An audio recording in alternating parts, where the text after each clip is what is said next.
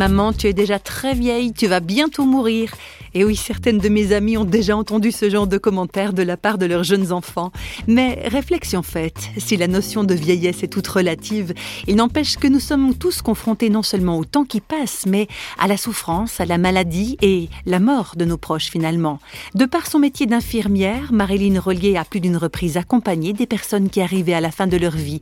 Aujourd'hui, formatrice du personnel soignant dans le cadre de l'organisation internationale Les CAS, chrétiens au service de la santé, Marilyn reconnaît que le fait d'accompagner jusqu'au bout quelqu'un qui nous est proche, ça peut faire peur.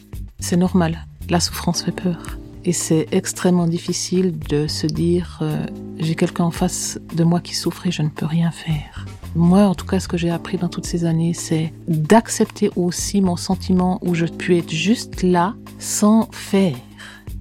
Et on vit dans un monde où quand on fait plus, on n'est plus rien. Donc euh, savoir comment je fais quand la souffrance de l'autre me projette dans un je ne peux rien faire. Peut-être juste être.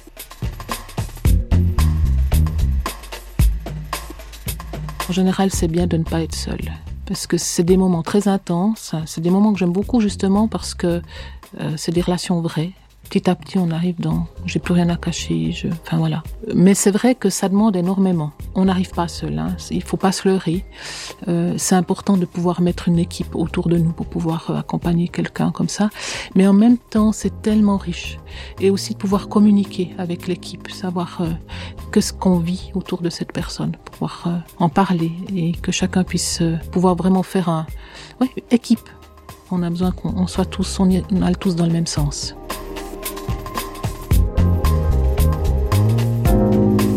Marilyn Rollier n'a pas seulement accompagné des patients en fin de vie, elle a également été confrontée à la maladie de l'une de ses meilleures amies. C'était une, une, amie, euh, on avait grandi ensemble, et puis à l'âge de 26 ans, elle a été diagnostiquée avec un cancer de l'ovaire, foudroyant.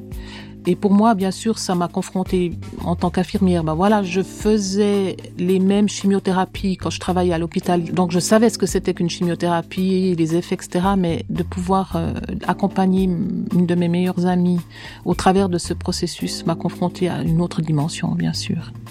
Les moments où on a su que, à moins d'un miracle, elle allait décéder, je me suis assise sur mon lit chez moi et j'ai parlé à Dieu et je lui ai dit, écoute, ma meilleure amie va s'en aller. Moi, je veux pas la laisser aller dans rien du tout. Même si j'étais convaincue de ma foi, hein, mais tout d'un coup, ça remettait tout ça en question. Alors, j'avais dit à Dieu, je ne partirai pas de mon lit que tu ne m'aies révélé que vraiment ce que je crois est vrai. Chez elle, ça avait remis sa foi en question, ce qui est normal hein, dans tous ces processus. Donc ça m'a remis moi en question, bien sûr. Et je pense que c'est bien. Et quelque part, une voix intérieure m'a dit ceci. Maëline, le jour où tu lâcheras sa main, moi, Jésus, je la reprendrai de l'autre côté. Le jour où tu devras lâcher sa main, c'est-à-dire le jour de sa mort, moi, Jésus, je la reprendrai de l'autre côté. Ça a été bon. J'étais capable de l'accompagner jusqu'au bout.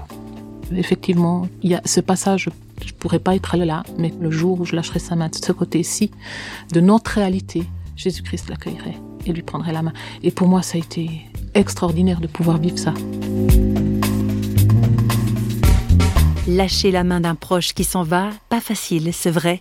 Voilà qui débouche de toute évidence sur une question de confiance et de foi.